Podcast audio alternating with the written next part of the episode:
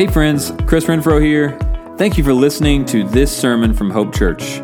We exist to make and send disciples of Jesus Christ, and our prayer is that this teaching from God's Word encourages and challenges you in your walk with Jesus.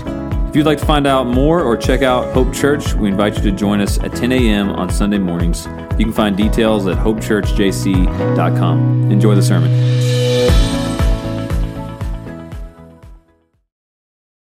You ever experienced a long day? Maybe this week is spring break for many of you parents with kiddos, and you're like, these are long, long, long days. uh, felt a little bit of that this week. And I know when you're a kid, you're like, why does spring break go by so fast? And why does the summer just flies by? But as a parent, you're like, man, we're counting the minutes. Maybe you're here and you're a parent, you've got kids in the room, you're like, this is the longest hour of my life. And uh, when is it going to end? So I, I get that. Uh, we look at the life of Jesus, and I imagine 2,000 years ago, Good Friday, it was a long day. I mean, it was just a long day. If you look at that 24 hour period, you see in John's gospel, he had just come off raising his friend Lazarus from the dead, which is a big event in itself. But that event led, led to the Pharisees even more so trying to kill him, which they had been doing uh, for a while up until that point. And you get to Luke 22 and you see just what happens in this one day in the life of Jesus. He gathers his disciples together. Crazy story of kind of how they find a place to meet and gather to do this Passover and have the Lord's Supper together there. But then right after that, his disciples get into an argument over who's the greatest, uh, which is kind of a weird thing to happen on like the last day of your life. Um, so they're arguing about who's the best. And then he goes to pray, and his disciples totally fall asleep on him uh, and, and can't even stay awake with him for just a little bit. Right coming off the heels of that, he's arrested, uh, unfairly arrested, and then put on trial, and then beaten and mocked and scorned, forced to carry a cross, and then he's crucified. All in a day in the life of Jesus. In the midst of that, this long day, he stops and he takes time before anything else to gather his disciples for one last meal. Uh, the Last Supper, it, it takes place in all four of the Gospels. And we see some different accounts of kind of what happens there. In John's account, he washes his disciples' feet, and we see that they sing hymns together. But in all accounts, they gather and they break bread for a meal together. we're going to study, we're going to look at Matthew 26, verses 26 to 29 tonight. This is what God's word says. Says now, as they were eating, Jesus took the bread, and after blessing it, broke it and gave it to his disciples, and said, Take, eat. This is my body. And he took a cup. And when he had given thanks, he gave it to them, saying, Drink of it, all of you. For this is my blood of the covenant, which is poured out for many for the forgiveness of sins.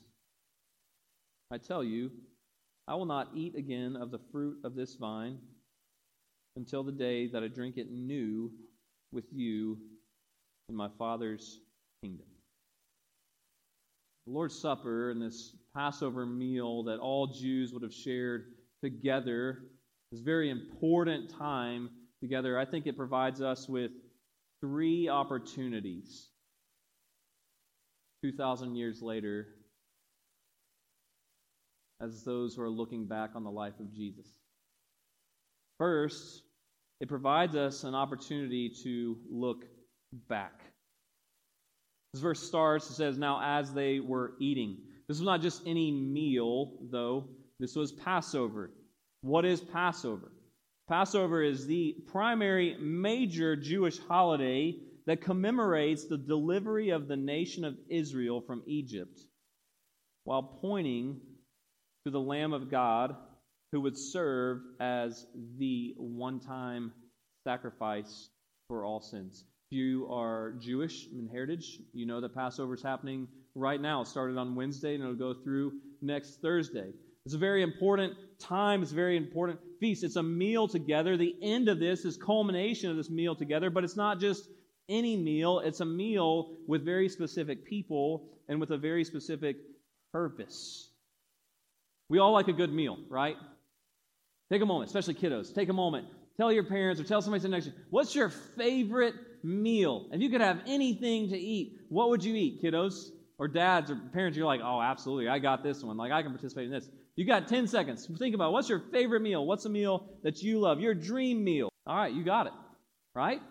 We love a good meal. We love a good meal with people that we love. And we love a good meal with a purpose. Maybe you can think back on a time when you had like a rehearsal dinner. It was a meal with purpose and it was a meal with people, hopefully, that you loved, right? Or you think about a time where you celebrated a 16th birthday or you had a special event in your life. Well, that was a yearly meal that happened for the nation of Israel. That they would gather together with people they loved and they would gather to remember, to look back on God's faithfulness of what He had done for them. So we're going to do a quick history lesson. We were just in Exodus 13 last week. We studied the, the book of Genesis as a church all last year. But this is what happens in Exodus chapter 12. It's the Passover. I'm going to read really quickly verses 3 through 12. It's on the screens if you want to follow along. This is what God said to the people. He said, Tell all the congregation of Israel that on the tenth day of this month, every man shall take a lamb according to their father's house as a lamb for a household.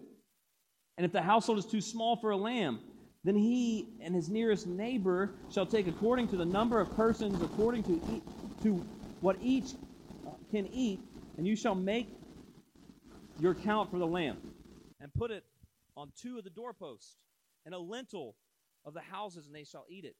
They shall eat the flesh at night, that roasted on the fire. With unleavened bread and bitter herbs they shall eat it.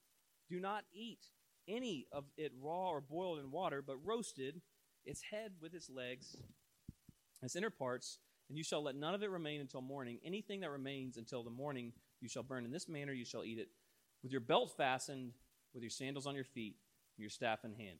You shall eat it in haste. It is the Lord's Passover.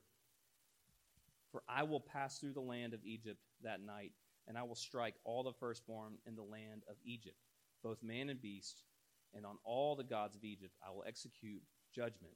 I am the Lord. The blood shall be a sign for you, and on the houses where you are. And when I see the blood, I will pass over you, and no plague will befall or destroy you when I strike the land of Egypt. This was a meal with a specific purpose It was a meal with a specific purpose. What was it? That they would remember. That they would take the blood and they would put it over their doorposts. But more than that, they would take this lamb. What did God tell the people to do? Take a perfect lamb, the best one you can find. And I want you to bring it into your house. And would live with them for four days. Hey, when you're picking a lamb to save your family, you pick the best lamb you can find. You pick the perfect lamb, right?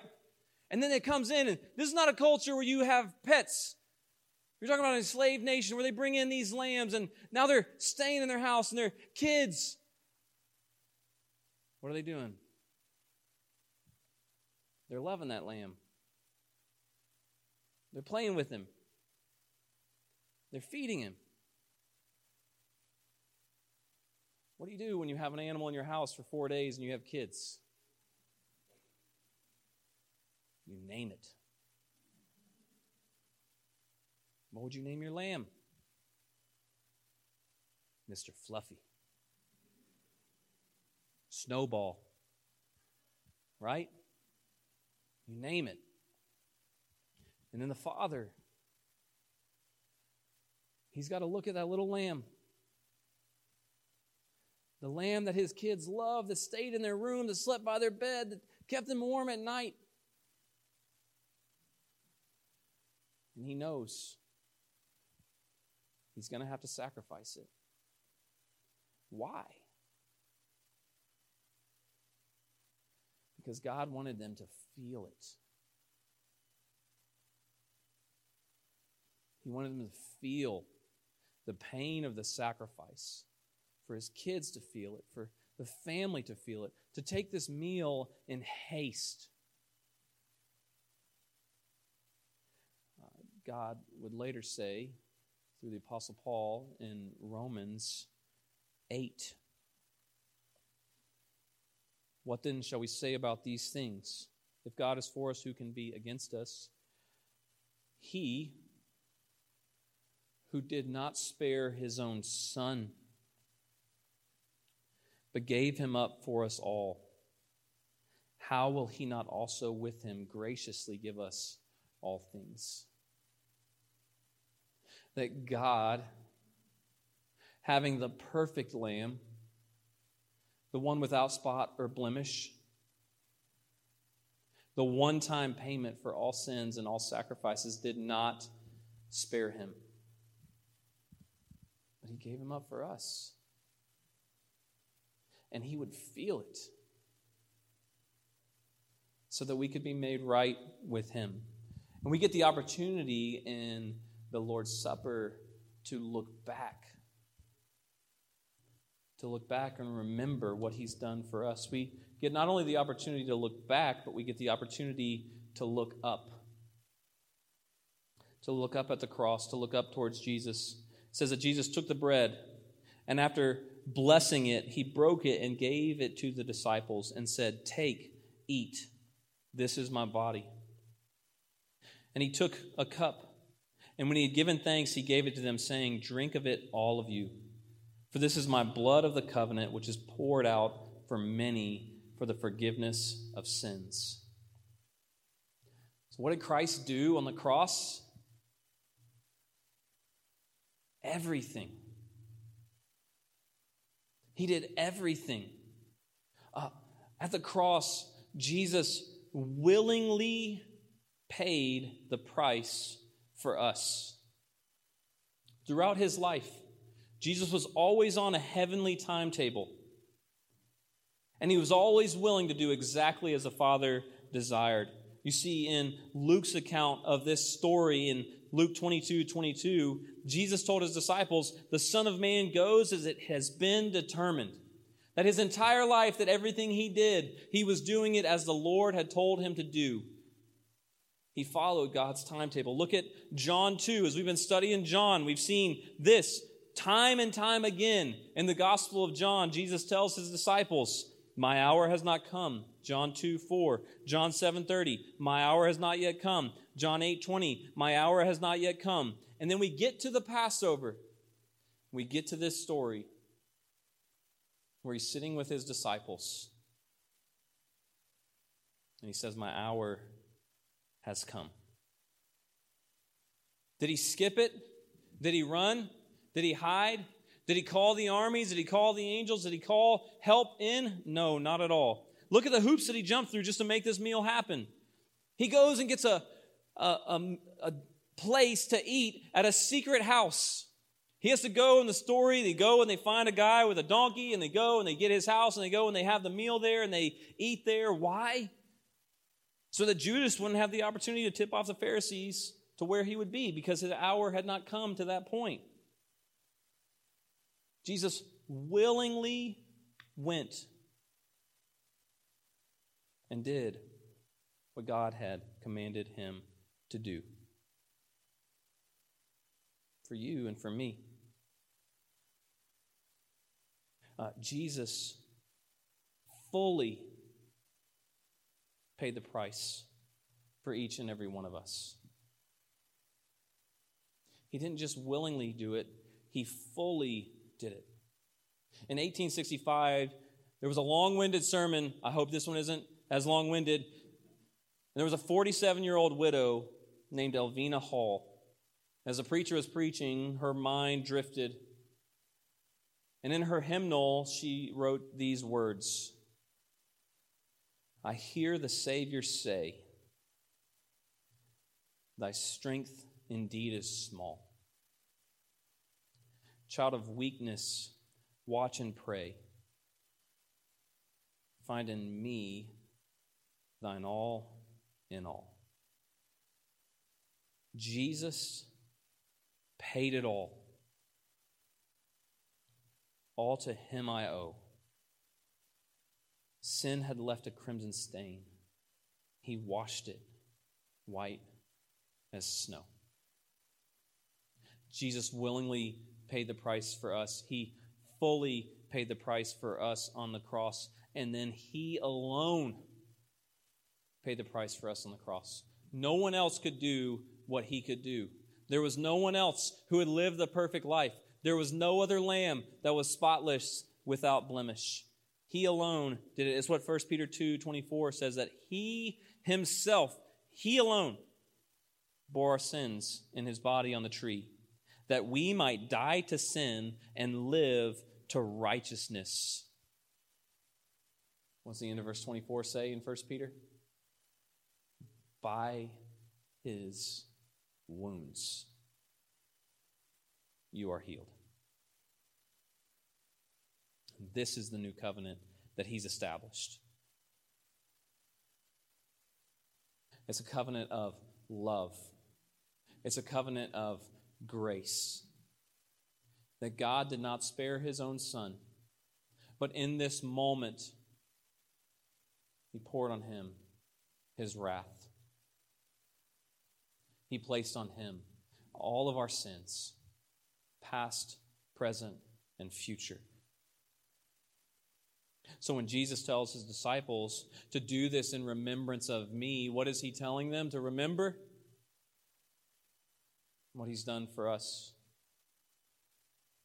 What specifically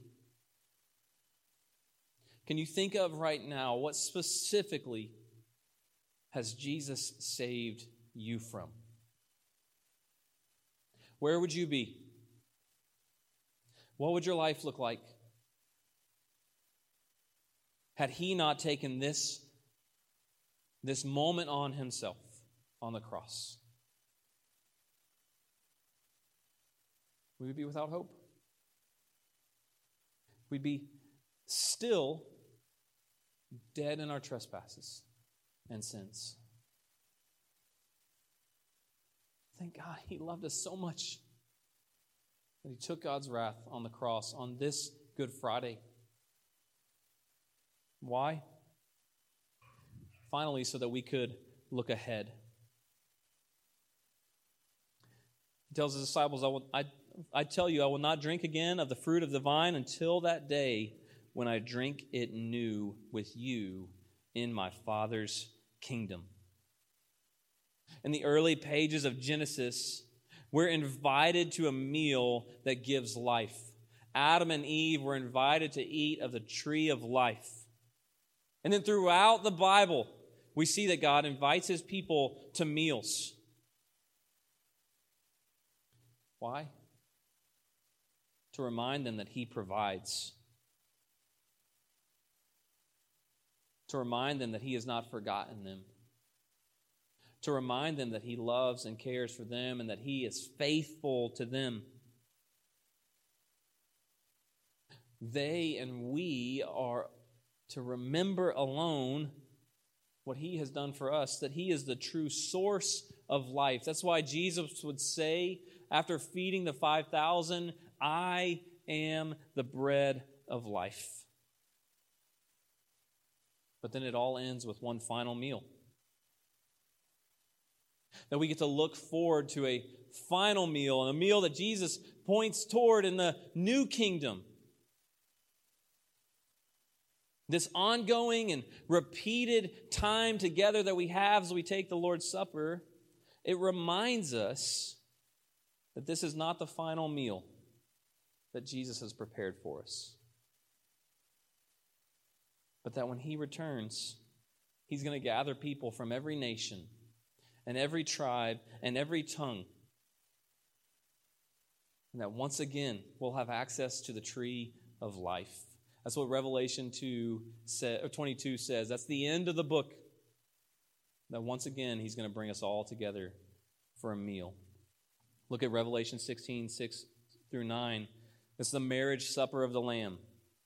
This is what John says. He said, Then I heard what seemed to be the voice of a great multitude, like the roar of many waters and like the sound of mighty peals of thunder, crying out, Hallelujah, for the Lord our God, the Almighty reigns.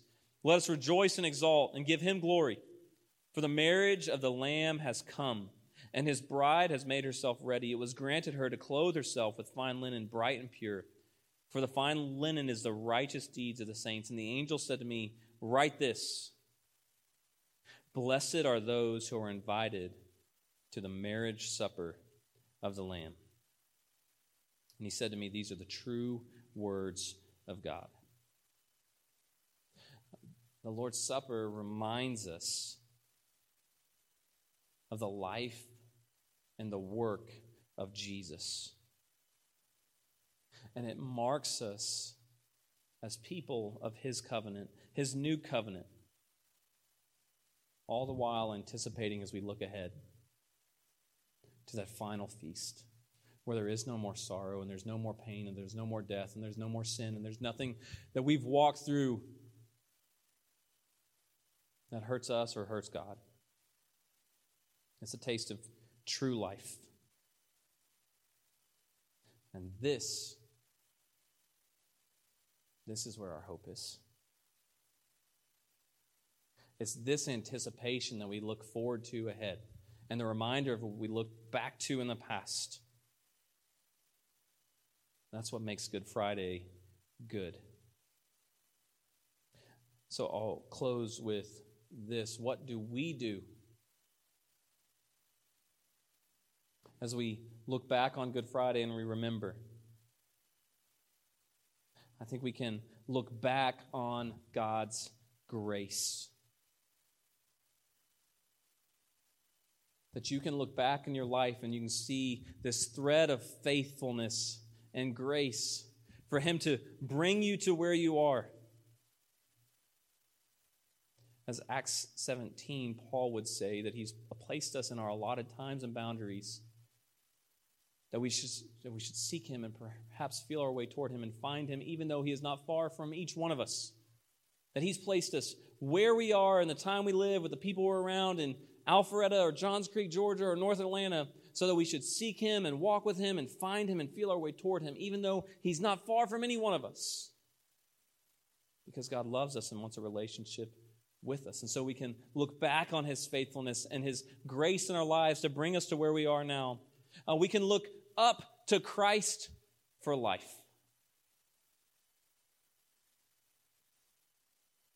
And can I encourage you, if you're here today, you may have been a to a hundred Good Friday services, or may be your very first one, or you may have been to church every day of your life, or this may be the first time.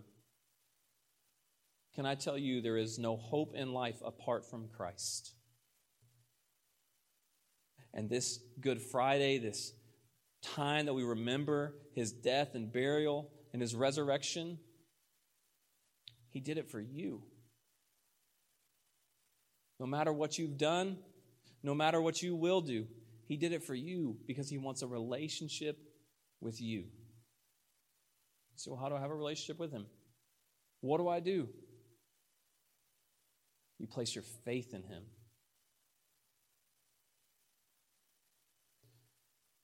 You trust him as your Savior. It's not based on works, it's not based on effort, it's not based on how good we are, or how many times we go to church, or how much we give, or how much we serve. We trust Him as our Savior. You say, How do I do that? Tell Him in your own words God, I know I'm a sinner. I know I've walked so far from you. I know I have no hope. I need you to save me. I trust in you that you died on the cross for my sins and that you rose from the grave. Would you save me? You pray a prayer like that, and God will save you. You can trust that you have eternal life in Him. But then, followers of Christ, what do we do? We look ahead to the eternal hope that we have in Jesus. We do not live for this life only, we live for eternity. And so, no matter how, how bad your day is, or how bad your week is, or what last month looked like, or what last year look like? Our hope is not in this life only, it's in eternity. And we can look ahead to that hope as we live for Him. The suffering, the pain that we feel right now is only temporary. We look forward to the glorious day where we get to spend eternity at the marriage supper of the Lamb. I'm going to close with this. Tonight, this Good Friday, we're going to have an opportunity to take the Lord's Supper together. The scripture is pretty clear. It's for those who have placed their faith in Jesus for the forgiveness of their sins. So, this may be an opportunity for you if you'd like to just sit and reflect. That's totally fine. For those who have placed their faith in Jesus, I want to invite you here in a moment. I'm going to pray, and then we've got around the room tables where you can go and you can take the cup and you can take the bread and you can bring it back to your seat. And I want to give you a moment just to pause and to reflect on what Jesus has done specifically for you. To remember on this Good Friday, to remember the price that He paid for you on the cross. And you can take that as a family together as you want to pray, or you can take it on your own if you'd like. And then we'll stand and we'll sing one more song of worship together. I'm going to pray for us, and I want you to I want to invite you take a moment to reflect. What is the Lord telling you you need to do tonight as you remember what He's done for you? Then you can go to any of these tables around the room. You can get the bread and the juice, bring it back to your seat, and you can take that on your own time and then sing with us. God, we remember. We remember what you've done for us, and we thank you. You've been so faithful and you've been so good. So, on this Good Friday, would we take a moment to pause and to reflect on the cross? But not just to sit on the cross, but to remember that it doesn't end there. That you rose from the dead, you conquered and defeated death, so that we could have hope and eternal life in you alone. Lord, if there's anyone here who's never surrendered their life to you, who's never placed their faith in you for the forgiveness of their sins, I pray that tonight would be the night where they surrender all. Lord, we love you and we thank you and we're so grateful for you. In Jesus' name, amen. The band's going to play here for a moment and you can take a moment to pause, reflect, to pray, and when you're ready, you can go to any of these tables around the room. You can get a cup, you can bring it back, and then in your own time, take the Lord's Supper and then stand and worship with us as we close out our service.